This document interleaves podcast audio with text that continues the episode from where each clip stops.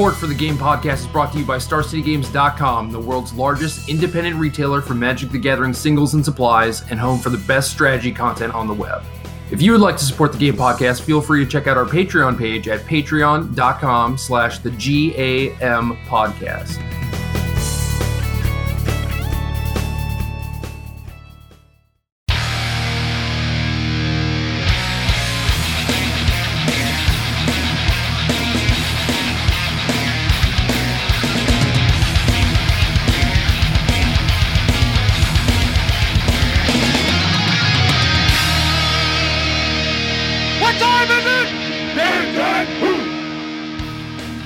Welcome to episode 128 of the Game Podcast. I'm your host, Jerry Thompson. Here with me, as always, is Brian, the Glacial Chasm Gottlieb. My name this week comes from Twitter, where I got a beautiful response to my moaning about the fact that I've been waiting so long to play War of the Spark that I can't take it anymore. I am ready to insert myself in ice, a la Simon Phoenix, a la Eric Cartman, a la Encino Man, a la 10,000 other science fiction tropes to speed up time and finally get to the release of this set because I am ready to play some standard with these new cards. Dude, you don't even need to insert yourself into ice. I think that's a little over the top. Like you could just take a short nap and we'd be there, you know? Yeah, but I, have been feeling this way for a few days now. So now we're in the range of short nap. And I, I do feel like my wife would be a little concerned if I just shut it down for the next two days and like didn't get out of bed. Uh, and I do have some other things to get done. So I can't go quite that far. But uh, yeah, I think ice would be just fine. Like nobody would really bat an eye if I was just a huge ice cube for a couple days. Well, it it comes out by the time the podcast is out, man. You have to wait one day, pretty much, and uh, maybe you should have streamed more and got into the streamer showcase thing. Well, so that's that might be my actual biggest regret about not streaming more is that I don't feel comfortable, even if they would grant me an account, taking one from someone who's out there actually like trying to build an audience. That doesn't really seem fair that I ask for one of them. Although I guess they're kind of unlimited. Like I'm not really taking one away from. Yeah, you're not in that context. All right, maybe next time I'll see if I can get myself one of those streamer accounts. I do think I might stream tomorrow, which would be actually now the past if you're listening to this podcast. So this isn't useful information at all, and I'll just shut up. Okay, no, fair enough. Well, the set is completely previewed. And I don't know if you know this, but these are my favorite episodes, our top 10 episodes. Yeah, I enjoy these a lot. And they're also really fun to go back to, I think, and just be like, wow, we're a bunch of idiots. like for people who get a good amount of things right, the top 10 episodes are really humbling sometimes because you just like, you want cards to work out or you just believe in cards and you think they should have a spot and it never quite comes together. This particular top 10 list was really interesting and odd. It felt unlike a lot of the other ones. And maybe I'll save my explanation for why as we kind of get into it. But the way my list broke down was very, very strange. I'll just say that. No, that's that's completely fair, and I definitely went through and kind of double checked my work and tried to make sure that my list would actually hold up over time. You know, so there is some amount of mm-hmm. accountability there which is kind of cool. So I think I ended up changing like one or two cards. And I purposefully did not watch any of the standard stuff for the streamer event just because I did not want to be influenced. I wanted this to be me calling this stuff. Same. Yeah. I, I only tangentially checked in through other people's reviews and I, I had some opinions on on what people were getting excited about. I think they were making some of the same mistakes we made with the last preview event where turns out like really linear things that people just aren't preparing for, especially in a best of one context, will often look really good. Right. Uh, last time we kind of got roped in by Judith, and I think there was a lot of that still happening this time around. So it's an interesting dynamic that comes with these one day previews. Soon we'll be just in the set, and then we'll have some real feedback coming back, and uh, it's going to be an interesting one for sure. Well, before like even before this one, I think I was thinking about our top 10 lists in terms of like power level and like whether or not this card could hold up in any standard environment, not necessarily if it will hold up in this specific standard environment. So mm. for for this one, that's that's why when we were talking about how to frame our top 10 lists, I wanted to kind of focus on playability. I don't know if that's actually going to cause a shift in what our top 10 lists look like, but I don't think that there will be things like, you know, Judith at number one if it's just really bad against mono red, which we did know. But it's not like Judith is not a powerful card because she is.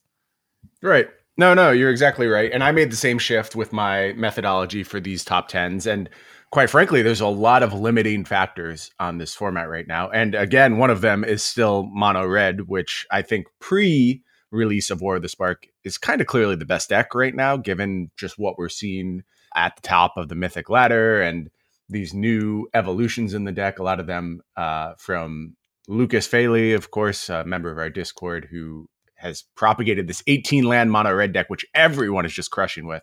So that's a huge limitation on the format, as far as I'm concerned. And I think decks have to account for that. And a lot of stuff gets squeezed out when you have that powerful of a limiter. Yeah, absolutely. And uh, we've said this before in standard in general, like this this format, the the polar ends of the spectrum are by far the best things that you can be doing, whether it's mono red, mono white, or Esper Control, Temur Reclamation, Simic Nexus, stuff like that. And there's not a whole lot of room for mid range to exist in the middle. And I think that we're probably going to be having a lot of the same problems, even though a lot of mid range cards didn't end up making my list. Same, same. I'm sure we're going to so, talk more about this. So we'll we see. Through. All right. Well, I'm going to start with my honorable mention, and the basically the reason I wanted to do an honorable mention for this top ten list specifically was that I didn't want this card in the top 10, but I do think that it is worth pointing out that it is going to see play, and I think it should see play in large numbers, and that is Law Rune Enforcer. So I think this card is a big addition to the mono white aggro decks, and they should almost certainly just be playing four copies. Do we still want to read the cards? Or are we still at that stage of the the preview season where we want to make sure everyone knows exactly what these cards do? So for this one, I I think probably. So let me find okay. it. This is dub for a one two creature human soldier one tap tap target creature with converted mana cost two or greater. So I think this solves a lot of the problems that the white aggro deck had as far as getting through things like Wild Growth Walker.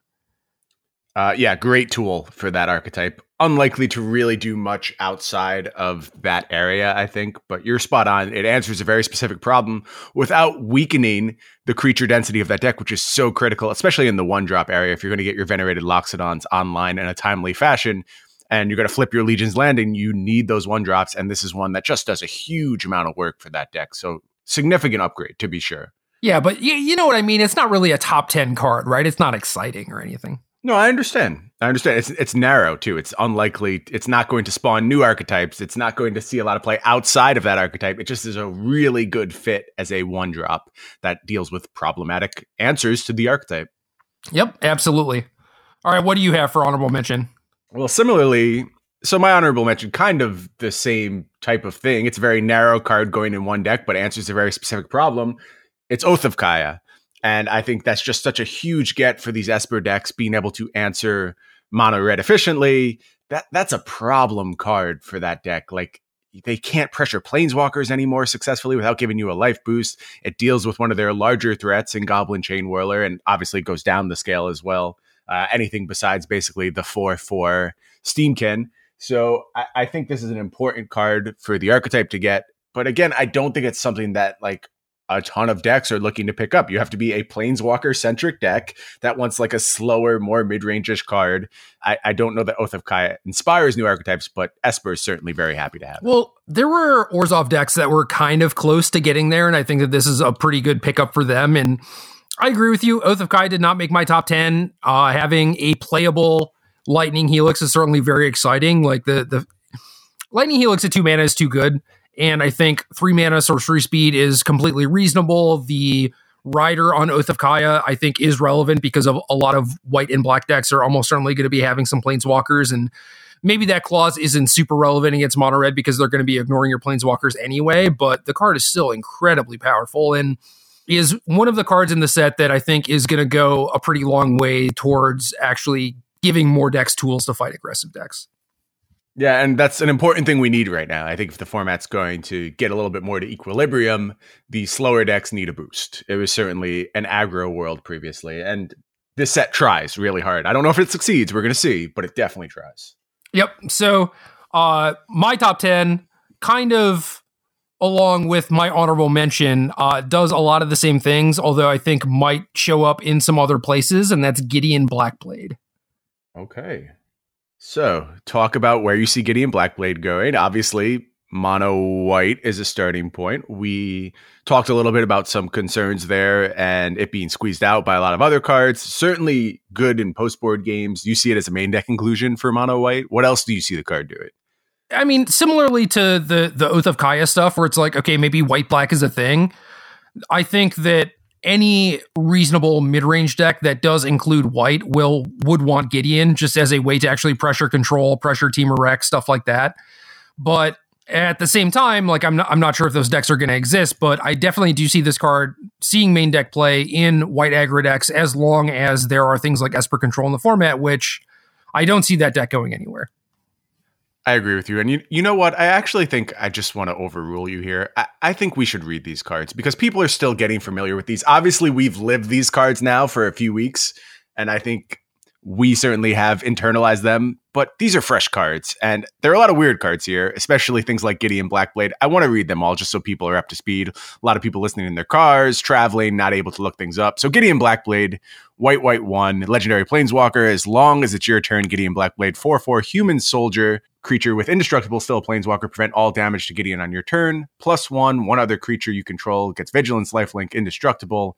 Minus six, exile target non-land permanent, and it is a four loyalty planeswalker. Sorry to trump your decision, but I, I, th- I do think it is important to keep everyone on the same page as we're going through this episode. No, it's all good.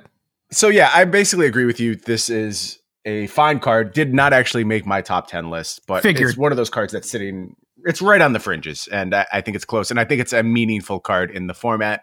Uh, maybe a little bit less exciting just because it's competing for some of the same space. And we talked a lot through preview season about how these cards there's there's a lot of options, right? And one of the important things in this standard format is going to be choosing the right option for a given week. There's no question in my mind that Gideon is going to be the right option at some point.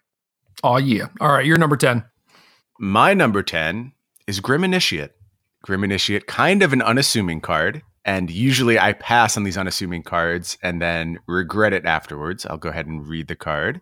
It is a one red mana for a 1 1 creature with first strike. When Grim Initiate dies, amass one. So you get the 1 1 zombie army. This effect's always good. Doom Traveler is, is such a key, key card to have access to. And one of the big problems with aforementioned Judith decks was that they were often forced to stretch into a third color so they could have access to things like this. And if Priest of the Forgotten Gods was looking for sacrifice fodder, it needed something like Hunted Witness to just have enough bodies on the battlefield. I think Grim Initiate moving to red and giving red black decks some of that access might help answer some of Judith's problems. Now, Judith has other existing problems, which I'm going to talk about more when I get to some of my future cards. But if there's just kind of this key little cog that does a lot to smooth out some of the problems that these sacrifice decks are previously having. I think Grim Initiate is probably an important part. And it also lets those decks float a little bit more towards mid range if they want to. I think Grim Initiate does a lot to block in certain situations where they were previously unable to. Uh, and that's an important distinction to make. So I like this as my number 10 card. Again, kind of unassuming. We're not dealing with real heavy hitters yet, but maybe an important card going forward for a specific archetype. That strikes me as a card worthy of an honorable mention. It's it's in the same zone, right? It's in the 10 slot. Yeah. So it's right on the cusp of being honorable mention. And I, I think that's fair. Uh, so no objection there. Well, my number nine gets right into the powerhouses. Are you ready for this? Okay. Nicol yeah, Bolas, Dragon God. So Nicol I, Bolas, Dragon God in the nine spot. In the nine slot. So I'm going to read this one. Uh, BBBRU, so five total mana. Uh, legendary Planeswalker Bolas, four starting loyalty, static ability. Nicol Bolas, Dragon God, has loyalty abilities of all other Planeswalkers on the battlefield. Plus one, you draw a card. Each opponent exiles a card from their hand or a permanent they control. Minus three, destroy target creature or planeswalker. Minus eight, each opponent who doesn't control a legendary creature or planeswalker loses the game. And I have this at number nine because I'm kind of having reservations about the whole Judith thing, uh, just having flashbacks with like, oh, everyone thinking that like Grixis is going to be a thing. I don't know that it's necessarily going to be a thing. Obviously, Bolas is almost certainly going to be like the headliner of that sort of archetype. It is very powerful, but at the same time, there are a lot of cases for even just being straight Dimir and like not even dipping into red. So I'm actually not convinced that Grixis is going to be a tier one deck, especially since it fits in that mid range space. But this is possibly the best Bolas we've seen, I think. You said so many things that I also wanted to say about this card. I, I think it I think it's very clearly powerful, right? Like nobody is disputing that for even a second.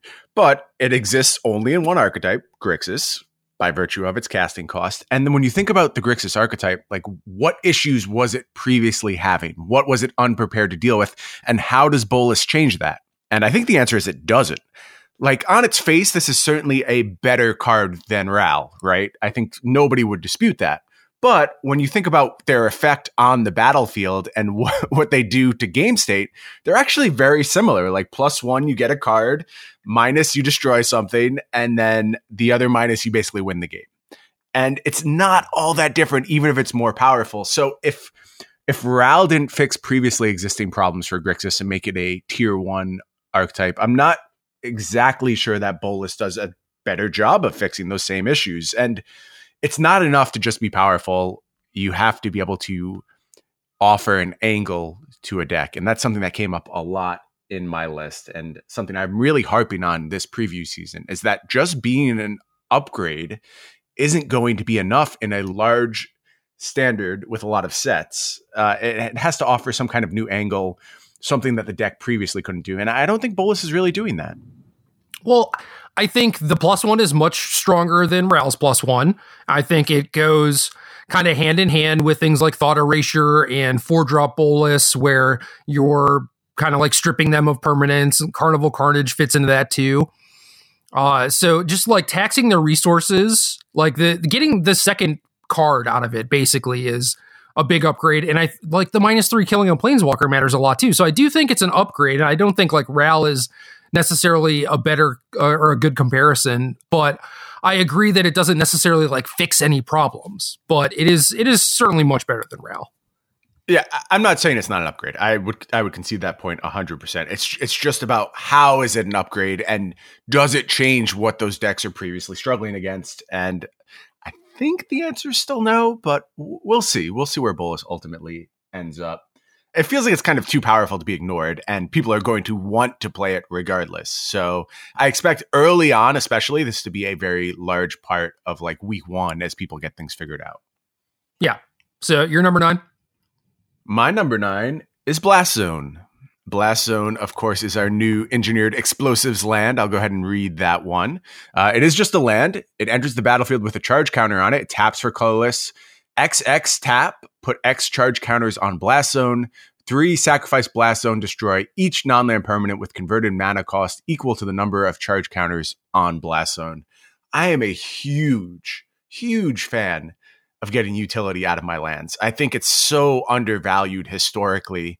When you attach any kind of value to a land, it's worth so much. We saw it with the memorials. Uh, we've we've seen it a bunch of times, but Blast Zone has some tremendous value. And even if it's super expensive, it's offering decks outs to cards that they previously did not have. You talked about something like Dimir. and the context I talked about Blast Zone in, in my article this week was like Blast Zone versus Experimental Frenzy.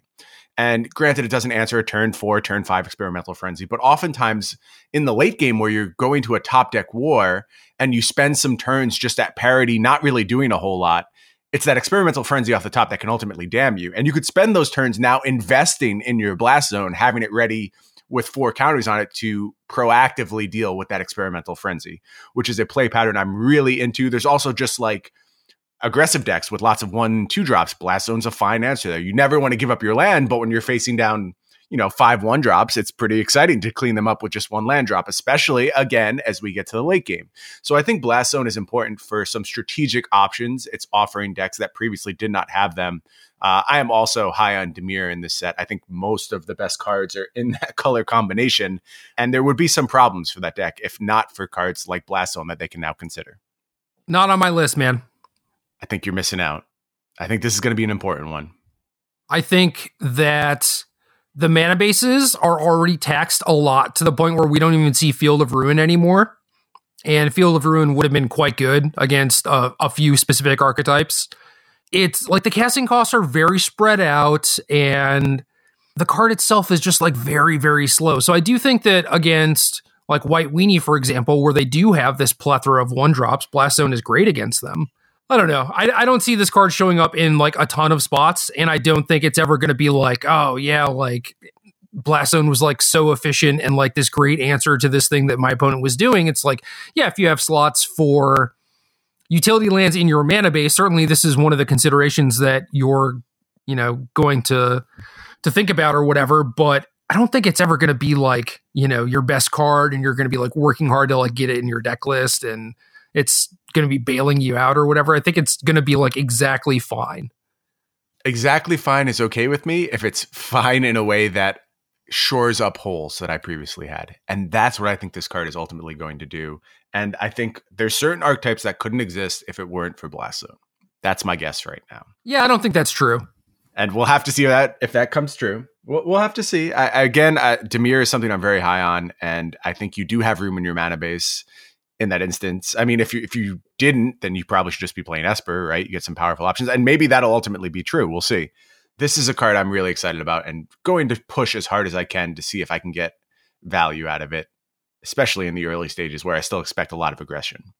Well, in in the context of things like Dimir, it the the problem wasn't experimental frenzy like oh I need to remove this like how Dimir decks beat Frenzy before was turning into something like Doom Whisperer or like some sort of threat that just like went over the top of the red decks. And you have that now with all the amass stuff. And you you have stuff that like you actually want to be playing, not like this kind of junky five mana six six. Uh, that's that's a fair point. That's a fair point. They have upgraded in other ways. So my my Dimir decks have had blast zones in the mana base traditionally. Uh, I think they could also be Field of Ruin if Esper and Search for Azcanta things yeah, I mean, I, it, you're you're you're going to play it some amount of the time. It is going to be fine, but I don't think trying to blast zone away their experimental frenzies is how you're going to win the matchup. Okay. Time we will see, though. On to my number eight. I have Vivien, Champion of the Wilds. This is uh, 2R rare Planeswalker Vivien, for starting loyalty. You may cast creature spells as though they had flash plus one until your next turn, up to one target creature gains vigilance or reach, vigilance and reach, sorry. And minus two, look at the top three cards of your library, exile one face down, and put the rest on the bottom of your library in any order. For as long as it remains exiled, you may look at the card and you may cast it if it's a creature card. And I think having a three mana planeswalker that, since it has both a plus and a minus, this is going to be like a, a, formidable threat against control. And the fact that you can go Llanowar Elves into this on turn two, get under things like Thought Erasure, Negate, whatever, and you have this thing that is kind of slowly pressuring them throughout the game, I think is going to be just completely awesome for green decks. And before you would say like, oh, you know, this this Vivien, all it does is like draw cards or whatever. But like we've seen that on on five mana Vivien where that's her default mode like 70 80% of the time and that card is good enough just as a 5 mana sorcery. And I think I don't think that this card necessarily supplants the 5 mana one. I think that they both work well together and give you a decent amount of card advantage and stuff. And like certainly the static ability is relevant a lot of the time too. But yeah overall I just think this card is a, a nice pickup for green decks in general and probably the best green card in the set. I like this card a lot and it's odd to me that nobody else does. I feel like uh, it's just not a card I've seen people hyped about. To, to that effect, it also didn't make my list, so maybe I should slow down before I chastise other people. But but I do think it's very good, and I think you're exactly right that it doesn't have to be anywhere near as good as regular Vivien to still see play, and that static clause of creatures getting flash is going to be way more important than people think in a lot of spots. I, I think that really does matter a lot. it potentially ruins creature combat too. Yeah. Yeah, very difficult card to play against and unless it's dealt with immediately, you never get that free attack again. And it, it kind of sort of protects itself depending on how your deck is built.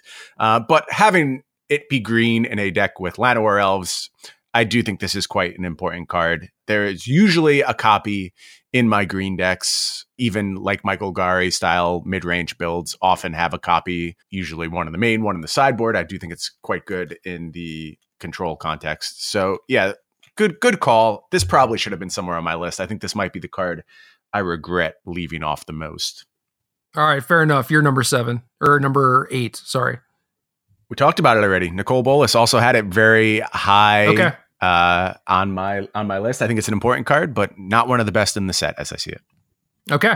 My number seven is a five drop Dimir card, Enter the God Eternals. And this is one that I think is going to be a little bit better than Bolas and probably make more archetypes happen. So this is two UUB, five mana total sorcery. Enter the God Eternals deals four damage to target creature, and you gain life equal to the damage dealt this way. Target player puts the top four cards of their library into their graveyard, amass four. And for my thoughts on this, uh, I, I, wrote an article on Star City Games a couple weeks ago, and if you haven't read it, it, it's basically like all I have to say about this card. Yeah, and you said it well, and I think this card is excellent. The rate is absurd.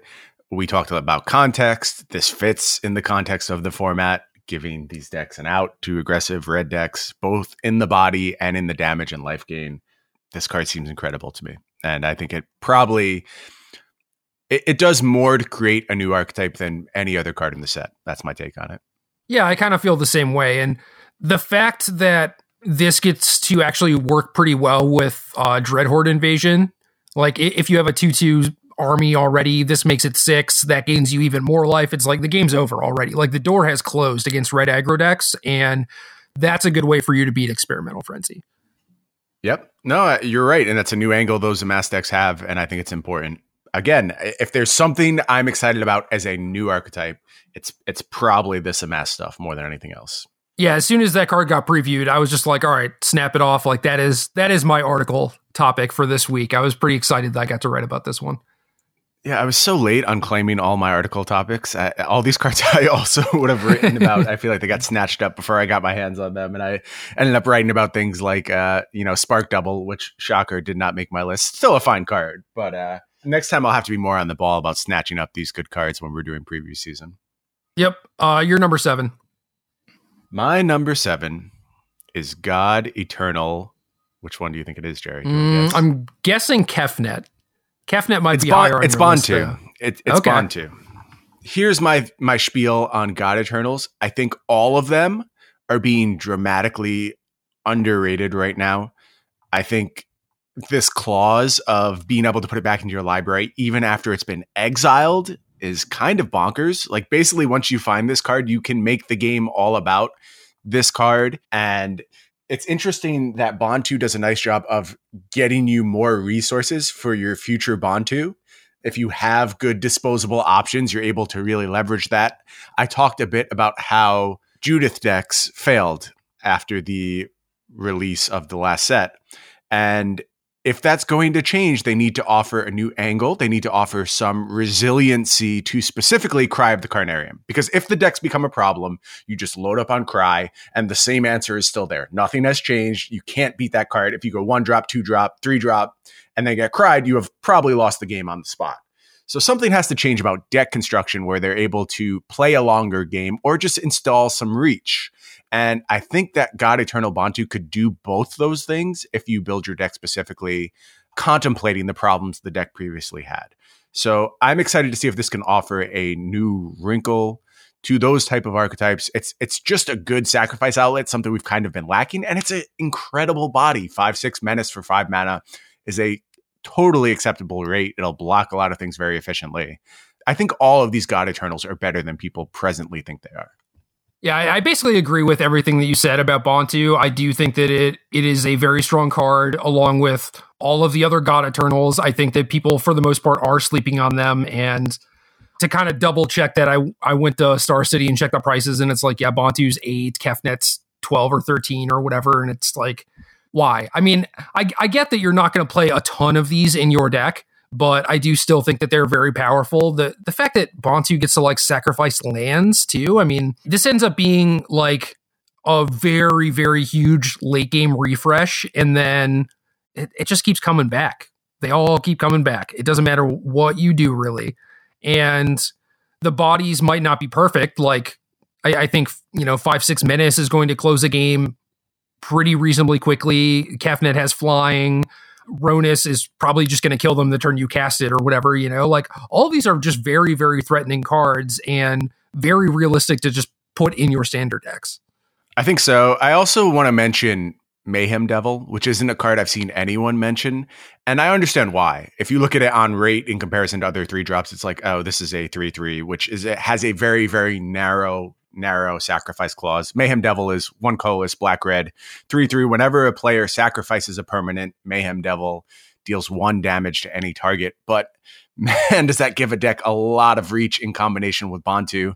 And I don't know if that's the this shift these Judith decks need to take to be more sacrifice focused, to be more Priest of Forgotten Gods focused, to be more mid rangey, to be black red, and kind of rely on this fireball type combo kill we'll see if that's an actual thing, but it's different at least. And it's also a body that can survive cry.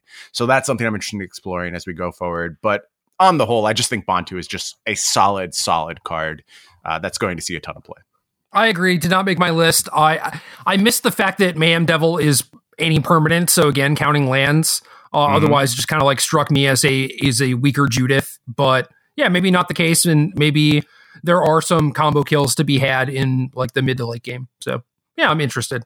Yeah, I mean, you you have a minimum of seven damage, right? If or maybe six, maybe Bontu can't sacrifice itself. But if you're casting a Bontu with Mayhem Devil in play, that represents at least six damage every time. Yep. Uh, so where are we at? My number six. Uh, I have a God Eternal, and this one is God Eternal Kefnet. So two UU four five flying legendary creature zombie god. Uh, these are all zombies. Well, not I guess the boar is not a zombie, but the other four are zombies, which is cool. Uh, you may reveal the first card you draw each turn as you draw it. Whenever you reveal an instant or sorcery card this way, copy that card and you may cast the copy. The copy costs two less to cast. And when this dies or is put into exile from the battlefield, you may put it into its owner's library through from the top. So uh, Kefnet as a four mana, four five flyer that is very hard to kill is already pretty reasonable.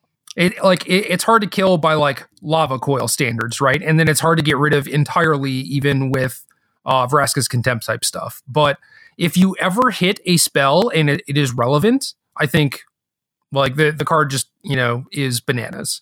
Uh, but for for the most part, I, I wouldn't even necessarily be looking to abuse that clause. Like, obviously, I don't want to play in a deck that is all creatures or whatever, but I would not be banking on trying to like hit my Delver of Secrets basically every single turn with this card. It's like you, you play this also because the body's relevant. Yeah, four mana, four five flying is just great. It's it's a great sizing. This being the only four mana god matters a lot. That clause is backbreaking in some situations. There's so many cards you could think about revealing that's just like, oh, I basically won the game. Uh, there's actual legitimate infinite combos with God Eternal Kefnet if that's something you're interested in. I, I, don't think you have to go that far. I think it's just a fine card on its face. I'm also very high on this card. And uh, again, God Eternals in general, very high on them. Yeah, so Kefnet was the only one to make my top 10. Uh, but it, it's like, you know, our, our top 10 War of the Spark cards, not our top 10 gods lists. So Mm. It's interesting you say that, Jerry. Ten's not a lot. Ten's not a lot. It's not. It's not. It's a very. Con- It's a very tight package we have to put together, uh, and this was a particularly challenging one. What's your number six? God Eternal. Do you want to guess this one? Uh, you're going to say Rhonas, aren't you? I am going to say Rhonas, and I think Rhonas again. Say I'm not going to repeat all the same thing about God Eternals. I'll read the card. Let me do that first before I go into my spiel here. Rhonas is another God Eternal, another zombie. Uh, it is green, green, and three. And Rhonas is a 5 5 death touch. When God Eternal Rhonas enters the battlefield, double the power of each other creature you control until end of turn. These creatures gain vigilance till end of turn. When God Eternal Rhonas dies, put into exile, shuffle it, blah, blah, blah. So I feel like discussing Rhonas is mostly going to involve me just like stating his card text over and over, which isn't particularly useful. It's just a good ad for these mono green aggro decks, which I think were pretty squarely tier two and occasionally fairly well positioned. Uh, sometimes, obviously, they've included a Simic splash as well, which I think is also fine. This is just a very significant clock upgrade for those decks that needed one little final push to maybe get over that hurdle. And I'm interested in exploring whether God Eternal Rhonas is delivering that push. If you're interested in exploring it, does that mean that it should be as high as number six? Well, I was kind of hitting a theme at this stage stage of the list. no, I mean it's tough. I, I sat down with this list for a very, very long time and really thinking about whether I had the numbers right.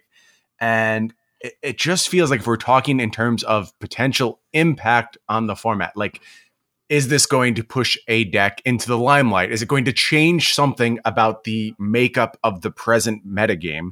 Then I think it's in the right spot because it has more capability to introduce a new player to the format than most of the other cards in the set, in my estimation. But again, all these these contexts, it's very hard to hash out exactly what we're getting to the core of with these rankings. And if you ask me in another moment, I might say, well, you know, it, it doesn't quite rank on power level. So for now, I'm comfortable with it sitting in the sixth spot. Uh, I, I, get your trepidation, but that was my criteria. I think it just does more to shake up the metagame than a lot of other cards.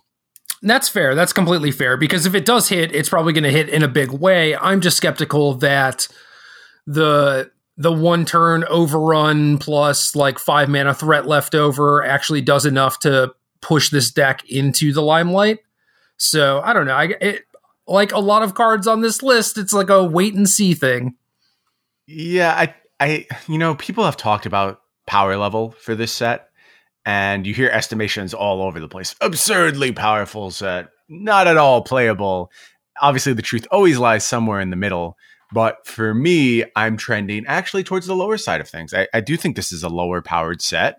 Part of that is the context of going into a huge standard format, but there's also just a not a huge amount of build around that I think can actually hold up in the face of what is currently happening. Right. And the constraints that currently exist on standard are tough ones, possibly tougher than, you know, going back to like energy and Hazoret mono red and stuff like that, where it, it is really difficult for a new archetype to actually break in because the things that the decks are doing are just like a little bit too good at what they do. And granted, we're we're still in like a seven deck metagame or whatever, you know, so right. it's it's not bad by any stretch of the imagination or anything, but at the same time, it it does make the bar very high for a new set. Yeah, agreed. All right, my number five. Commence the end game for you, you instant. This spell can't be countered. Draw two cards, then amass X, where X is the number of cards in your hand. I think that this goes along with Enter the God Eternals and Dreadhorde Invasion as a sort of Dimir mid-range control amass strategy. The fact that this can't be countered, I think, is a, a huge part of its playability. And it's torrential Gearhulk esque in that it is six mana. It's going to make a big thing, and normally you're Gearhulking a removal spell, and obviously this doesn't quite do the same thing or whatever. But uh, I do still think that its effect is very, very powerful. Will show up in a lot of spots, and even if if this ends up being like a one or two of in Esper or as a sideboard option or what have you, uh, I do think that this card is going to show up places. Agree. Really like it as a sideboard option for the Simic Nexus decks uh, and having a diverse threat suite. I think is a huge thing for them. As we commence the end game of our top 10 list, there is a theme which I'm going to push on. And I think we're kind of coming to the same conclusions, just in a slightly different order. But uh, this amass stuff seems meaningful to me. And commence the end game is going to be a large part of that strategy. And it's funny because I do feel again, I, I kind of can only use price as a indicator of excitement. Uh, commence the end game is 99 cents right now, which that's probably fine. I, I don't think it's going to be a four of in a bunch of decks, and it's just a rare, and it's hard for modern rares to be worth a ton. but that points to a fairly low excitement level, I think. And this is closer to Torrential Gearhulk with uncounterability than people are giving it credit for. You're right that often the target was a Vraska's Contempt, but in instances where you were choosing your two your draw two, you're usually still pretty happy with your Gearhulk, and this adds another wrinkle to that whole equation. So uh, I- I'm into this card a lot as well. All right, you're number five. God Eternal Kefnet. We've already Okay. talked about this card, but this is this is my God Eternal spot. And like I said, it's weird how this broke down. But I was sitting there staring at this list, trying to move things around, and that's the order I came up with. And I'm like, am I just fixated on God Eternals? No, this is legitimately where I think they rank. Kefnet is the best of them. I'm pretty sure, based primarily on casting cost for mana gods that are never going anywhere and are a thing for the rest of the game pretty impactful. This one coming with a nice body to block. Also love it. I Think it's a, a real game changer for a lot of decks. And fits pretty well with the two amass spells that we talked about. I agree with you. All right, my number four is Uncommon Planeswalker, Saheeli Sublime Artificer, 1HH, where H is blue or red mana, five starting loyalty, legendary Planeswalker, Saheeli, static ability. Whenever you cast a non creature spell, create a 1 1 colorless servo artifact creature token, and minus two, target artifact you control becomes a copy of another target artifact or creature you control until end of turn, except it's an artifact in addition to its other types. So, I like this maybe as a sideboard option, but certainly as a main deck option in uh, like uh, Jeskai tokens deck. I know that that list has been running around. I wrote about that. Will Pulliam did some work on that list with the the game Discord, and I like the look of his list a lot. And I could also see this fitting in to the Drake's deck, where you get to play this, play some spells, and then just start uh, making your tokens into hasty drakes effectively. And I think that that's really powerful too. Yeah, I, want to see more from this card before I'm willing to buy into it. I think that I'm not sure it presents a new angle for those decks. Like, is it better than existing options? Is it better than just playing another Drake? In some spots, sure. But on the whole, strategically, I don't know if that's going to be the case. It's fragile because it's a planeswalker, it can be attacked. The turn you play it, it's almost impossible to get any value out of it, at least in the early game. Obviously, as we scale to the late game, you can certainly go Saheeli plus spell. So it's got some strikes working against it. But again, as far as an archetype enabler, it rates a lot higher than other cards. Uh, if this token strategy is real, it's probably because of Saheeli. I just don't know. Like, they're still the same checks, right? They're still Cry the Carnarium. And granted, you get to go a little bit larger in these contexts and have your Drake finishers, uh, which is nice. And you mentioned Will's list. I like the, the look of Will's list because it has that two pronged plan. It's able to offer the Crackling Drake endgame as well as that explosive token start. Uh, and that seems promising. So I'm going to explore this card some more, but it did not make my list. Yeah, I, I basically expected that, but I do think that this card is really strong, and certainly in the the Rhonas context of it potentially enabling a new deck. Like if you're playing Saheeli, you're probably playing it as a four of, and mm-hmm. that is huge. Yeah, uh, I'm with you there. We'll see if they're going to hold pace with the rest of the already existing metagame. Yep, you're number four. Commence the end game. I already talked about it. Any reason why it's a little bit higher? Uh, well, we're getting to a package over on my end again, and maybe I'll talk more about that package as we move to a card we haven't already discussed. Fair enough. Uh, well, that is my number three is Dreadhorde Invasion. One my number three. We nailed it exactly. Wh- 1B enchantment. The beginning of your upkeep, you lose one life and amass one whenever a zombie token you control with six power or greater attacks. It gains lifelink until end of turn. This is not Bitter Blossom. This is not as good as Bitter Blossom, but I do think that this card can show up in a lot of places, and I think it's going to be pretty good at doing the job that it sets out to do, which is just be this persistent threat against control and potentially recursive blocker against aggressive decks while also threatening to just lock the game up with a big life lifelink swing. So let let me say my point of trepidation. I am with you on playing that endgame role against the aggressive decks, also being a temporary blocker. I believe it's fit for that role 100%. And I think that's why I believe in the amass spells in general as creating a new archetype where I'm concerned is does this card actually present the sticky threat against control matchups that we want it to? And I'm not sure about that yet. It's so much different than Bitter Blossom. And I hate even referencing that card because we know this is a different card. It's clear on its face this is not doing the same thing. But creating an army in one card as opposed to an army that spans five or six fairy tokens is very, very different. And especially in game one configurations where removal is still present, as soon as that creature gets a little bit larger, one removal spell is pointed towards it, and there goes your sticky persistent threat. So it also doesn't scale all that well in multiples. But all of that being said, it definitely does the role of closing against aggressive decks. I also think it's important in the sacrifice context where you're just looking for fodder on a regular basis and really want to enable your priest of forgotten gods or whatever other payoff you're looking for. So I'm definitely a buyer in this card. Don't let my naysaying, you know, blunt how high I am on it. It's just that's the question I really want to answer. And if that question is answered affirmatively, if this is the sticky threat against Esper and those kind of control decks, then I may actually have it too low on my list and it might deserve a higher ranking. We'll have to see how well it plays in those rules.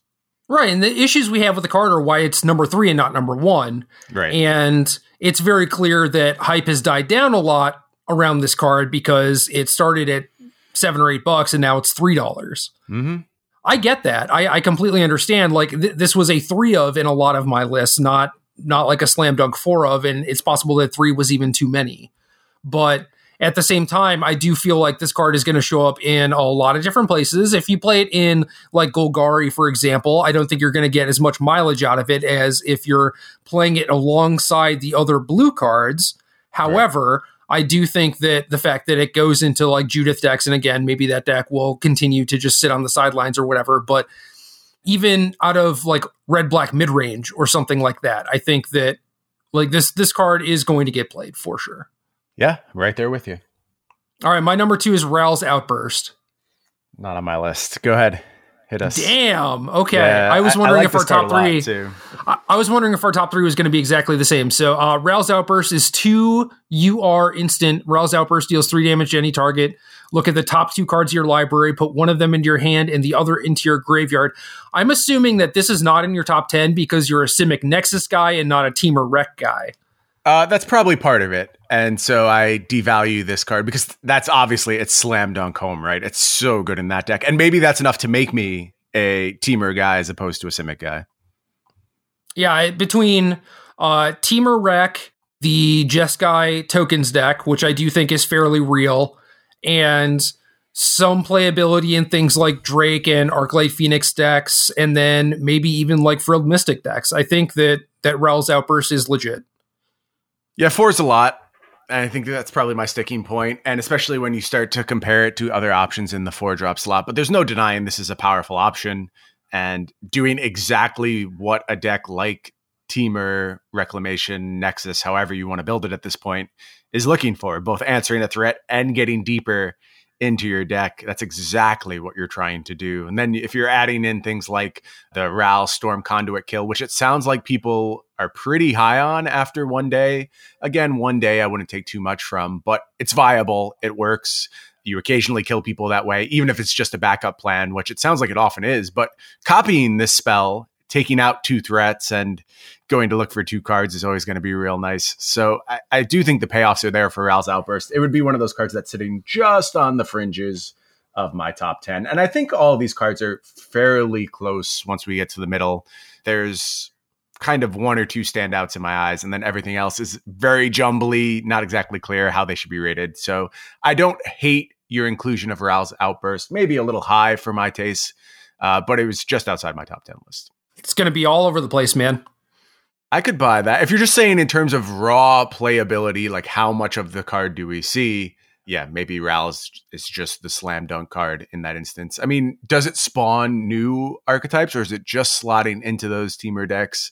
Do you think this card is critical to the success of something like Jeskai Tokens or is it kind of just and also ran in that kind of strategy? I think the tokens deck needs some amount of two for oneing in the mid to late so you could you could play something like Chemist's Insight to go along with your Goblin Electromancers or whatever. I think this does a slightly better job, but as far as this in with Frilled Mystic and uh, Augur Bolas and stuff like that. I mean, maybe that's just a bad Temur Rec deck, but at the same time, like I do think that that is going to be a viable thing. Okay, that'll be interesting to see. All right, you're number two. Uh, Enter the God Eternals, and there's here's like my set of these three amass cards. My four was Commence the End Game, three was Dreadhorde Invasion, two was Enter the God Eternals. That's just me buying into these mid range amass decks as a real new thing you can do in this format, very authoritatively. Like this is the new thing that I'm excited about that I 100% believe has legs. If there was a, if you were asking me to rank like the second new deck, I would say something like tokens, Jeskai builds uh, are probably right on the fringes, and also somewhere I'm going to explore very early on in the format. But this is my week one new deck, mid range Dimir amass stuff. Uh, for all the reasons we've talked about ad nauseum to this point, you are able to close the door very quickly with the life link. Uh, there's so much life gain, so much card advantage, and just so much versatility out of that army that you're getting right now. Interesting to see if we're going to go down a Grixis route eventually and do things like widespread brutality. Maybe that'll be part of the game plan. But just as it stands now, really like the options this deck is presenting, and they line up so well against the existing format. And that's the key distinction for me is that I can wholeheartedly believe that this can compete and exist and adapt to the tools that are already present in the metagame. Yeah, I do too. What what do you say about like after this this stupid MC is over, uh, we just buckle down, try and work on Dimir and get people a good list for for Richmond for week one. That sounds great. And, uh, you know, that's kind of where first thing I'm doing tomorrow is playing a bunch of Dimir. It's the deck I'm excited about. So I'm sure I will come back next week and have plenty of information about exactly where the deck lies and what I've been able to figure out. Awesome. You'll have a head start on me because I have to play in this tournament. But yeah, silly, uh, silly I, pro tour. I'll I'll catch up quickly. I okay. promise. I believe you. All right, my number one, and it's seeing as how same card, right? So, yeah, it has to be. So seeing as how you had Bolas on your list, and you if you did not have this card, I would just be mad. This is Liliana Dreadhorde General. Yes, that is my number one card as well. Okay, four BB.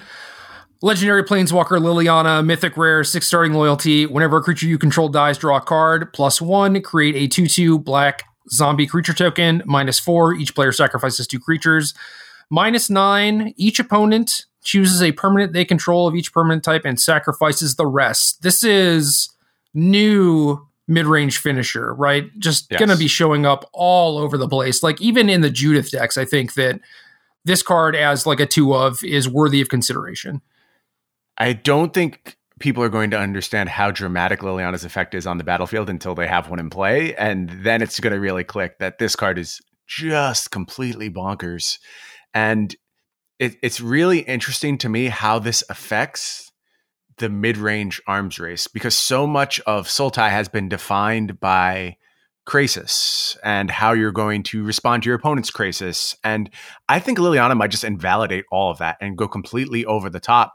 In fact, in my article this week, I proposed that you might be able to just return to Golgari and pick up matchup points in other places and just give up on that entire arms race and just be like, nope, I get to six. I play Liliana. That's more than enough for this deck, and it can definitely carry the day that way. Uh, we'll see if that proves to be true. But whether that's the case or not, it's unquestionable that a bunch of decks are going to be building around Liliana, and it just feels like it fits everywhere. If you're interested in playing a game that lasts more than five turns and have black in your deck, you're probably looking at at least a couple copies of Liliana. Well, it's funny too because if you're planning on playing a game that lasts more than five turns, black is maybe the best color at at doing that, or is like the color that has the most archetypes built around trying to go a little bit longer. So yeah, Liliana is going to be in a bunch of places. Is there any unique things you're trying to do with Liliana, or is it just just like a mid range hammer? I mean, I don't think you really have to get cute with this card, right? It just does its job incredibly well. Yeah, I basically agree with that. I mean, if you're making zombies and just blocking with those and drawing cards, if you're casting this when you have a dry board and they have two reasonable threats, then you just get to wipe out their stuff. If you're just doing normal Golgari stuff, like playing some value creatures, then playing Liliana and just kind of trying to turtle up her behind some Wildgrowth Walkers, I mean, that's fine too. Like, I don't know. She she kind of just does does it all. Just even as like a six mana wrath in control decks, kind of. I think that that's also perfectly reasonable. Yeah, if you remember the play patterns behind Elspeth, six mana Elspeth, uh, I think Liliana does a lot of those same play patterns better, which is kind of terrifying because that card was an absolute beast in its format. There's so many games where you're just going to slam Liliana and your opponent's chances will completely evaporate on the spot. So I am very excited about this card and what it can do for all of these mid-range strategies and control as well as you mentioned. I totally viable there too. Yeah, I've I've been on a pretty large black kick for standard as of late. I've been playing like a lot of black mid-range decks, whether it's like a base color or a splash color. I played Rakdos mid-range at the Invitational. I played Sultai in the last MC. And certainly with War coming out, I'm very interested in this amass stuff. And I think Liliana does a lot of cool stuff in those decks too. So I'm going to be playing a lot of this card. And the the fact that uh, Amano drew the the, Oh, the Japanese beautiful. promo version. So oh my nice. god, yeah. I I need I, I need at least three of them, probably all four. Uh, they're going to cost a lot of money because every human on the I- I don't planet care, I've man. spoken to I is don't like, care. I need this card. And I feel the exact same way. And unfortunately for me, I probably need it in foil. And I feel like that's going to cost so, so much. But uh, yeah, beautiful, beautiful card. I really love uh, what they're doing with the Japanese planeswalkers. They're awesome. Yeah, me too. I've seen less than one percent of people complaining about it, and How It- could you? it- compl- that- how terrible of a human are you if you're complaining about those planeswalkers? They're amazing. What are you complaining about? well, believe it or not, there are some people that don't like anime or like the art style turns them off. But that's fine. I mean, like, even if you don't like it, you don't have to complain about it. Like, it's not for you. It's okay. Just move on and let Well, people who love these things enjoy them. Right. There is the whole like, you know, hush, just let people enjoy things meme or whatever. Right. And I, I think that that's certainly applicable here. Like, it's entirely possible that there are a lot of reasonable people out there who see them and they're just like, oh, these aren't for me, but it's like cool that everyone likes them. sure. And at the same at the same time, it's like y- you don't really have to participate in this. It's not like you're going to be opening them in your booster packs, right? Because you're not going to be buying Japanese products. So right. I mean, if, I if don't you're in Japan, you have a, I guess, a legitimate gripe, kind of. But like, I'm sure someone will trade you. Like, don't worry about it. You'll be able to unload it very quickly. yes, yeah, and you probably get some value off it too. You know. Yeah. So I I don't I don't see what the deal is, why people would bother complaining about this. Uh, but regardless, I do think that this is like one of the most beloved things that Wizards has done recently, and it's just I, I think it's awesome. I'm with you. Uh, I'll also say too one final wrap up point on my top ten list. My number five, four, three, two, and one card were all Dimir cards, which is Yeah. part of the reason why I'm so excited about exploring that as my starting point in the format. I just think they they got the goods, hundred percent in this set, uh, and we'll see if we can make it into something exciting for constructed play. Oh yeah, by the time I got to write my Enter the God Eternals article, it was like, all right, Dreadhorde Invasion came out, then Enter the God Eternals, then I think commence the end game. And with each one, I was like, okay, this is nice, you know, like this is a nice little pickup. And then at the end of it, it was like, oh, we are really doing it. Mm-hmm. You know, there's the fact that all of this stuff goes with like thought erasure and yes, maybe uh, Enter the God Eternals doesn't have many targets, if any, against Esper Control, but they'll probably be playing Augur of Bolas, and it's not the worst thing to like tag your own Augur or Dreadhorde Invasion card, you know? And plus, you're blue and black, so post board you're going to have like Duress, Negate, Thief of Sanity, and I just feel like that's just going to be a nightmare for post board Esper. Yeah, you have plenty of cards to cut. Look, we play dead cards sometimes. It's not like your old removal spells were particularly useful against the Esper decks, so I don't think there's any reason to hate on this one. Yeah, maybe not the best deck in best of one, but I don't know. Maybe it is if it's all like mono red and mono white again. So we'll see. We'll see. We'll see.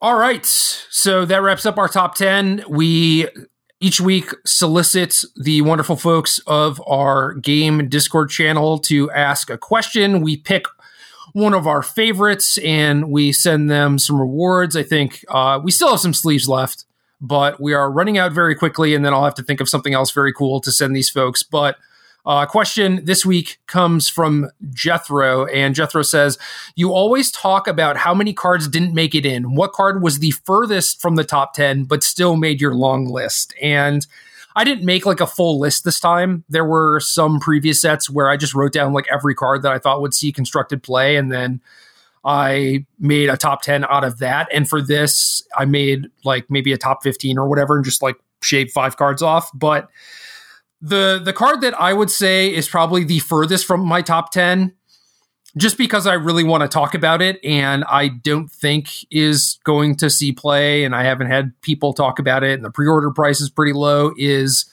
Niv Mizzet Reborn. And I think this card could actually have a shot because it's like potentially just like a five mana six six flyer that has ETB draw four spells, which I think is very very powerful. And obviously there are some considerations with the mana and everything. And some considerations with the mana, he says some, about the like five a, color a couple, card. a couple, you know. But realistically, it's it's very doable. And I don't know. I, I think that this is a thing that I'm probably going to spend too much time working on. I don't know if you have any inclination to to brew around with this card, but I I considered writing an article about this card.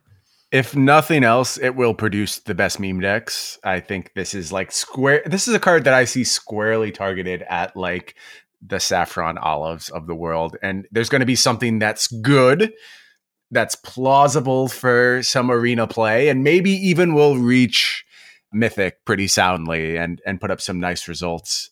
Uh, but i don't see it as something that can sustainably be tier one for a five color spell. I just want a little bit more out of the payoff but I, I do think it's an interesting card. I think it's a fun card to figure out the puzzle of which quite frankly, I wish there was more incentive to build around cards like that. And I don't know how you Same. create that incentive. It's it's really challenging. You know, a lot of people would point to commander formats, and that's where they do that kind of stuff. And I want a little bit more consistency. So I guess like block was a decent home for that stuff, but there's no blocks anymore. So I don't know. It makes me sad that I probably won't devote much time to Niv Mizzet because I do think it's a fun card, but I, I just don't have that much time in my life. And I know it's probably not going to pay out. So, uh, yeah, I, I, don't know. We'll see if I get some downtime and, and, and am able to explore this card thoroughly.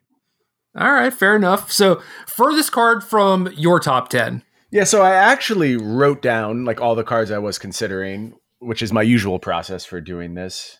And there's kind of two maybe three that come to mind, which were right on the furthest edges. And I mentioned one already in Mayhem Devil, and I think that's worth talking about just because no one else was. We'll see if that yep. is worth building around. The other two are Dreadhorde Arcanist, which kind of fits in to this weirdo heroic style of decks that's going around right now can you make Dreadhorde Arcanist a significant enough payoff? It feels like no, given context of the format. It's really challenging to invest a lot of resources into one threat, and you're not going to be more efficient than mono red, and you just end up a worse version of that deck. So that's it made my list, but it's again on the outskirts. And the other one, which again, I don't feel people are sufficiently stoked enough about, is Spark Harvest which is just a really nice little removal spell that these decks with a lot of fodder picked up. And the thing I really like about Spark Harvest, which I don't feel is getting enough press, is that it has an alt casting mode. And it's expensive. I mean, you're paying five mana for your destroy target cre- creature or planeswalker. But when that doesn't matter, it doesn't matter. And it's a nice option to have. And it's one that these style right. of cards has never really gotten before. And I think Bone Splinters saw the barest amount of constructed play. And Bone Splinters is so much worse than this card. It's just dramatically below this on power level. And no one has really been interested in Spark Harvest. And I get why. There's a lot of other viable options you can use, but this is the cheapest. And if you're if you're there, take your Spark Harvest payoff and run with it and be happy you have a one mana removal spell for Teferi or for Liliana or whatever's troubling you at the moment uh, you're going to be pretty happy to have a Spark Harvest somewhere in your deck if you have appropriate fodder. Yeah, I like Spark Harvest a lot. I think that it's to show up in my lists in very small numbers, like as a one or a two of, but certainly if you're playing against Golgari or whatever, it's it's just one of the most powerful cards you can have against them because you're sacking uh, like the the first thing off Dreadhorde Invasion, you're sacking the front side of Grim Initiate or whatever, and you're killing a giant Wildgrowth Walker or Vivien. Like you're getting a ton of value out of the card. It is potentially just very very powerful. Yeah, I think so too. But it's it's powerful in narrow context, and that's why ultimately it was pretty far up my list. I, I mean, my potential list was only about 20 cards this time, which is really small. Uh, usually I end up with something closer to 35, 40 cards when I'm doing these top 10 explorations. So that was an interesting thing to see. And a lot of the stuff that kind of just missed, we talked about. It was stuff that you had on your list. Yep. So they aren't too far off from being included. They're certainly there on power level to see some play. I just think maybe they're a little bit less exciting and require a little bit more effort than the cards that ultimately made my list. Word. Well, I guess that is going to do it for us this week. I'm certainly excited to uh, be in SCG Richmond for first week of standard. And uh, I'm also just excited to be able to play with the cards on Arena once I'm not playing in this modern tournament anymore. So I have to wait a little bit longer than you. Maybe I should be the one who's frozen in ice for a few days. Well, you have you have something else to do. Kind of an important task. You need to go and win Mythic Championship London, which I'm. It sounds like you're super confident about as you're ready to freeze yourself in ice as opposed to participate in the tournament. Oh yeah, I mean I'm probably going to win, but it's going to take a lot of time, and you know then I'm going to have to sleep, and then finally, finally, I will be able to log on to Arena.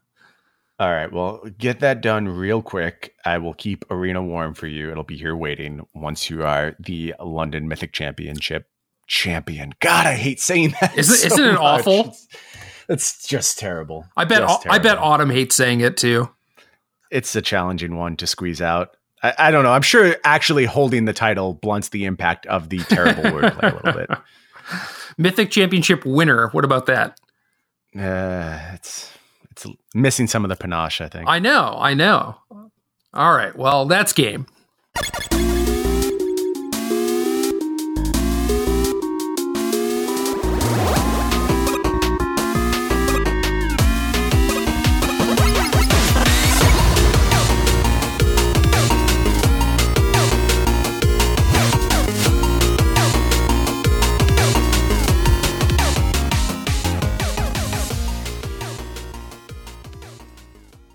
Good luck.